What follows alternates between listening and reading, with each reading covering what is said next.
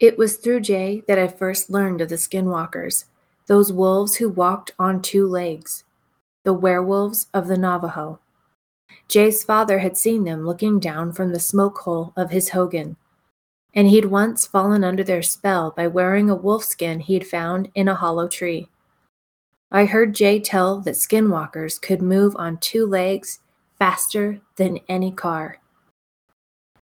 An excerpt from Meditations with the Navajo, Prayers, Songs, and Stories of Healing and Harmony by Gerald Hausman and Richard Erdos.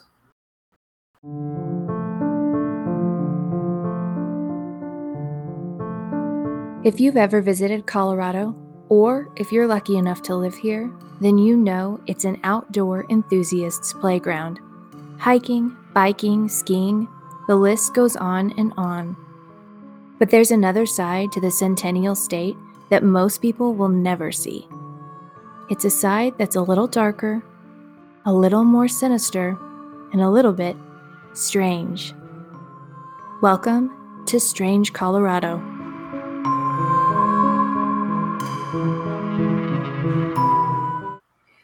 According to the site southernute-nsn.gov/history, the Ute people are the oldest residents in what is now the state of Colorado. Their ancient tribal lands ranged from Colorado into Utah, Wyoming, eastern Nevada, northern New Mexico, and Arizona.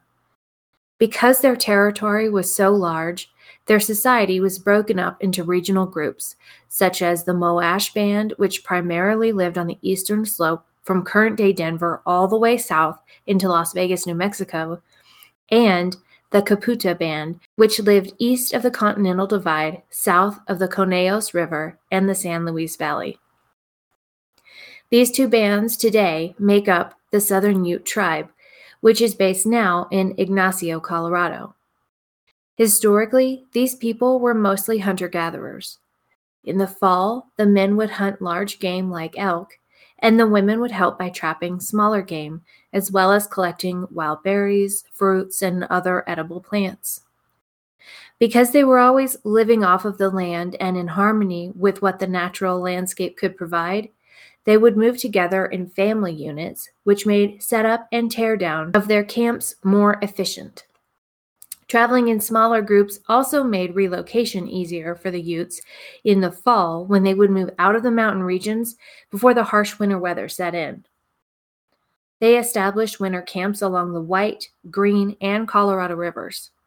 During the winter months, these smaller family units would generally set up camp nearer to one another in order to ensure that they had access to more fuel shares for cooking, and also so that they could mount a stronger defense against enemy tribes who would sometimes raid the Ute camps for their winter supplies. Because the weather was often so harsh and cold, these family groups were closer to one another during this time than at any other time of the year. And many of their nights would be spent collectively gathered around fires in the middle of their camp as they cooked and ate, repaired their tools and weapons, and made new or repaired existing clothing. It was by the glow of these fires that they would often exchange stories of hunts, battles, travels, or other happenings amongst their family units. It was a time that they were all reminded of customs, practices, and their history.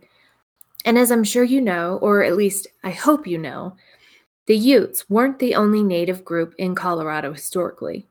According to Uncover Colorado, in an article titled Native American Tribes in Colorado, by the time European Americans entered the region, Cheyenne, Arapaho, Apache, Shoshone, Comanche, Kiowa, and Navajo people could also be found here hunting the wealth of big game such as elk, deer, and bison that the plains had to offer. With all of these different groups of people coming and going amongst the primarily Ute lands, legends and stories were shared and spread, and run-ins, often violent, between opposing tribes occurred. But due to the upheaval of their history, traditions, and lands upon the arrival of the settlers, much of their oral history was lost. But accounts of some of these legends began to resurface, Even amongst these new settlers who were completely naive to the legends and lore of the native peoples that had inhabited the land before them. And oftentimes, these run-ins led to rumors spreading about unexplained encounters with unknown creatures. But what these creatures were and where they came from were a mystery to everyone except the Utes and the Navajo. According to certain legends, the Navajo and the Ute people have a very turbulent history in Colorado. According to a History.com article by Adam Janos, the Navajo were known to be much more aggressive as a people in general. They would take slaves from opposing tribes, and the Navajo in Colorado frequently took Utes as slaves.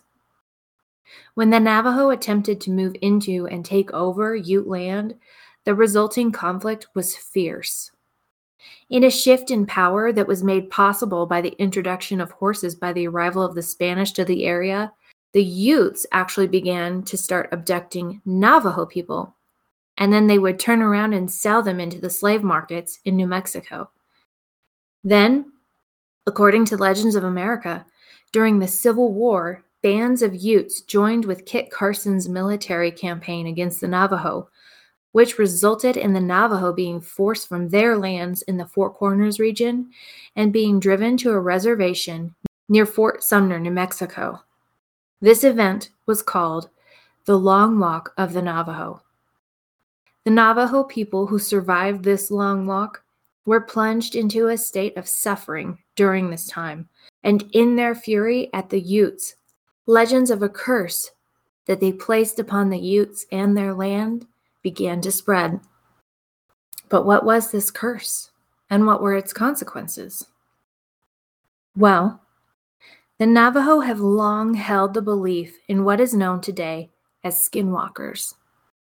Now, as someone who is not native and not connected to the culture at all, but interested in this story, especially as it pertains to cryptids and the paranormal in this state, which is what this podcast is based on, I'm going to do my best to approach this subject in a respectful manner, because the Navajo traditionally do not like to speak about these creatures.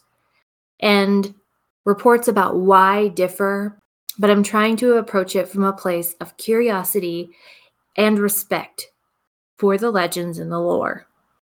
So, skinwalkers are described as human-like creatures with dog heads, usually covered in dark fur with large coal red eyes, and they are incredibly fast, strong, and agile.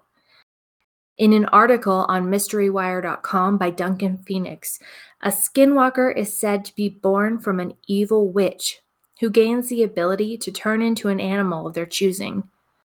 Tales of humans with such abilities, or shapeshifters in popular lore, actually go back more than 40,000 years in the history of man. So it's not necessarily unique to Navajo culture in the broader sense of that idea, but the Navajo have a very specific lore around their specific version of a skinwalker. In Navajo tongue, the word for skinwalker is yi naldu shiai, which translates to "by means of it, it goes on all fours." As I've said before, the subject of these beings is taboo within the Navajo culture, and members are generally very reluctant to discuss them, especially with outsiders, for fear of facing retribution from these creatures. But there are some aspects that we do know. Being a skinwalker is not something that just happens to you. And it's not something you can be infected by, which is a common misconception outside of the Navajo community. Many believe that skinwalkers are the same as or closely related to werewolves, when in fact, the process to become a skinwalker is quite involved and very deliberate. To begin with, you must commit a truly evil deed, such as murdering a close family member or a loved one. Most often, this ends up being a sibling. And then the evil energy born of such an act imbues the killer with the supernatural ability to become an animal. They can become any animal, but often choose some type of a carnivorous predator, such as a wolf, bear, mountain lion, or even a dog. Some kind of a creature that can offer added speed, strength, agility, hunting powers, etc. In order to do this, this person must wear the skin of their chosen animal, thus becoming that animal. Once they make this transformation, they also gain the ability to possess other humans simply by making eye contact with them. Now, a way to tell when someone has become a skinwalker, even when they're out of animal form, is reportedly by the way their eyes look. When in animal form, a skinwalker will still have human-looking eyes. But when they shift back into human form, their eyes will look like the type of eyes of whatever animal they've chosen to shift into. Because these people are believed to be witches practicing dark magic, they're often outcasts from their societies, frequently meeting other skinwalkers in secluded places such as caves, where they perform dark rituals, causing harm to others even from a great distance through black magic. They're also believed to commit offenses against the bodies of the dead, including cannibalism and robbing burial sites of the corpses for the valuables that they were buried with, amongst other very disturbing reasons.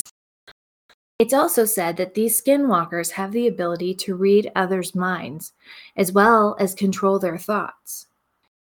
They've been thought to be responsible for the outbreak of disease, and they're also believed to be able to cause destruction of property and death in their targeted victims. It's also reported that they can control other nocturnal creatures and make them do their biddings. In order to sustain their existence, a skinwalker has to continually kill, or they themselves will die. They often choose their victims in response to greed, anger, jealousy, and revenge. So having anything to do with these creatures, even in their human form, is extremely dangerous. And that's why most of the Navajo won't even speak of them. Years later, after their initial expulsion from their tribal lands, the Navajo were able to return home. But during their hardships, many within their tribe who were dealing with hunger and anger against those that had wronged them decided to turn to dark magic and become skinwalkers as a form of survival and a way to inflict revenge. And the tribe's plague of skinwalkers as a result of this exile did not disappear when they returned home. While initially this influx of skinwalkers was intended to be a curse that would follow and haunt the Utes and their lands, some of their members who had decided to make this dark transition followed the tribe home. Upon their arrival back into their tribal lands, certain members began to accuse others of being skinwalkers. This resulted in the Navajo's own version of the Salem witch trials of a sort, and it was called the Navajo Witch Purge of 1878. When all was said and done, 40 members of the tribe who were suspected were killed in order to rid the tribe of the afflictions that had been brought on by what they believed to be so many skinwalkers now being counted amongst their ranks. However, the sightings and the run-ins with skinwalkers didn't die with these 40 Navajo. People all across the Four Corners region and throughout Colorado continued to report strange encounters that still persist in these areas today. Thankfully, most of the run-ins that are more recent seem to have a tone of being more mischievous than deadly. Some of the examples I was able to find of modern people in our state having encounters with skinwalkers are as follows. One rancher who owned a herd of sheep was up late one night making repairs on his home when he heard the sounds of a man laughing. The laughter sounded like it was coming from the direction of his sheep's pen, so he headed that way with a flashlight in hand to see what sort of weirdo was trespassing on his property so late at night. When he reached the sheep pen, he found all of his sheep huddled tightly together in one corner of the pen, and in the opposite corner, his flashlight landed on the source of the laughter. A single ram was standing on two legs alone, and it was laughing with the voice of a man. The ram locked eyes with the rancher, and the man noticed the eyes were that of a human, not a sheep. I don't know if you've ever seen a sheep's eyes, but they are very distinct, and it would be very obvious if they weren't natural to the animal. Frozen in his confusion and growing fear, the rancher watched as this ram then dropped back onto all four legs and slowly walked away. In other reports, motorists driving along remote stretches of road in Colorado at night have reported large humanoid creatures or impossibly large wolf-like creatures that come up alongside their vehicles, sometimes traveling as fast as 60 or 65 miles per hour. These creatures will run alongside the car for a while at this impossible rate of speed before finally breaking away and disappearing into the darkness of the woods. Some have even reported seeing these creatures transform into a fiery ball before vanishing. Reports of human-like creatures covered in hair with glowing eyes scowling down on hikers and campers from cliffs and mesas have also occurred. Animal mutilations have also been attributed to these entities, but few, if any, human deaths have actually been laid at the feet of skinwalkers. The Navajo believe the level of evil it requires to become one of these creatures is so great that the person who undergoes this transformation has forever forfeited their humanity, and therefore they do not deserve to live and must be killed. But killing a skinwalker is much more difficult than you might imagine. And if one attempts to kill a skinwalker and fails, this witch or skinwalker inevitably seeks revenge upon the person who attempted to kill them. And it ends very, very badly for that individual.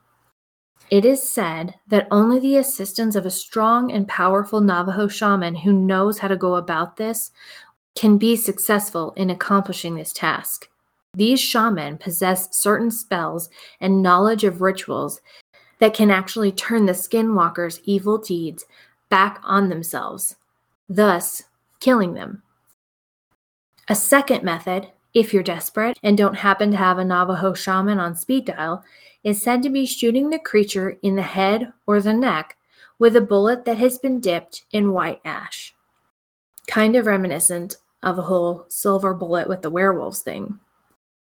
While most Navajo refuse to speak to outsiders of these creatures for fear of retribution, and also to protect their culture, some, completely unconnected with the Navajo culture, still claim to have run-ins with them. So perhaps, in this case, knowledge is power. If you happen to be in historically Ute or Navajo lands after dark, watch your back and don't trust any creatures you may encounter. If you do happen to have a run-in with a skinwalker, from what I've seen from native TikTok videos, your best bet is to just not look them in the eye and mind your own business. The history of the lands we inhabit today is long and deep, and it was well established before Colorado was even a twinkle in any settler's eye. I challenge you all who are listening to learn about it and educate others when you can. And most of all, respect it. Just because you may not believe in native legends and curses brought on by ancient feuds doesn't mean their existence isn't a reality, and disbelief and ignorance won't protect us from the things that go bump in the night when we find ourselves alone in the dark in the wild places of our beautiful and mysterious state.